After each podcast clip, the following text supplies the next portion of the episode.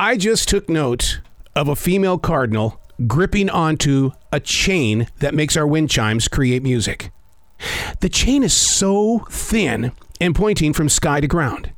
Yet the female cardinal had somehow chosen to find a place of rest while standing in an awkward position of sky to ground. What sort of things do we as a generation find ourselves trying to grip onto?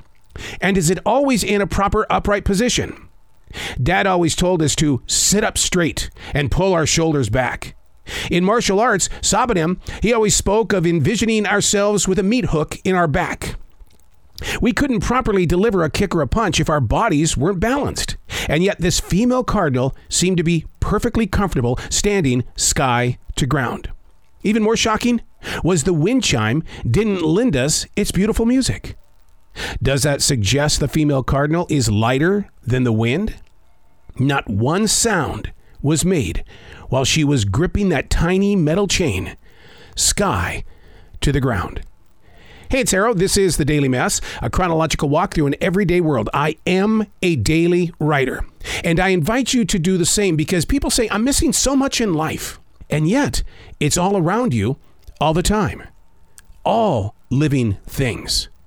Taking the time to listen to your heart is one thing, but listening to the vibration of nature and your city is a different story, and it's waiting to be shared. This is the Daily Mess.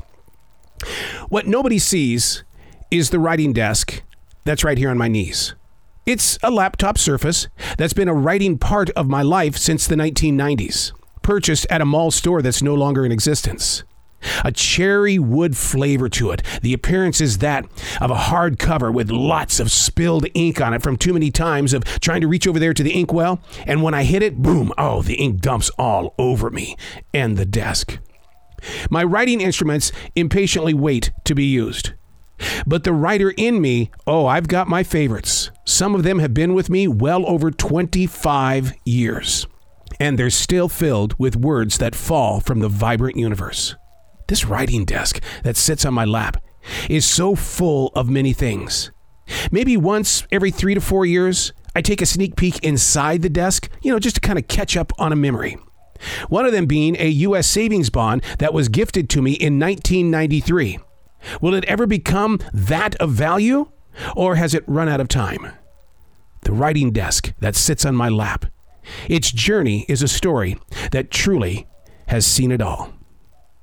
What do you have in your personal life that has been with you for several years? Now, you might be a 16 year old listening to this, you might be a 75 year old listening to this.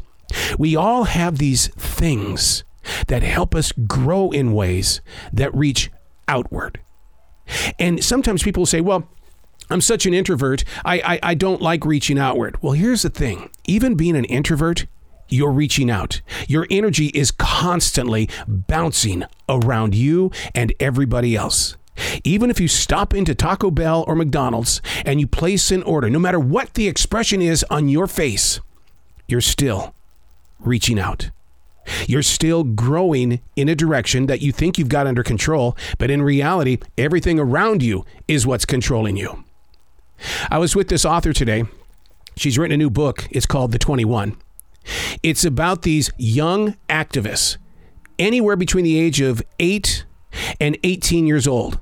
And they're taking on the US government because the US government basically doesn't care about climate change. So they decided to take it to court. You see what I mean? You can be an introvert all you want, but when things start to affect your world, if you don't bring that voice forward, then the journey becomes silent, right? I don't think so, because your body language is still pushing outward. And what you may not say in groups of people, you are sharing in tiny little gatherings. And that still is that place of expression. Try it out sometime. Allow your expressions to be heard.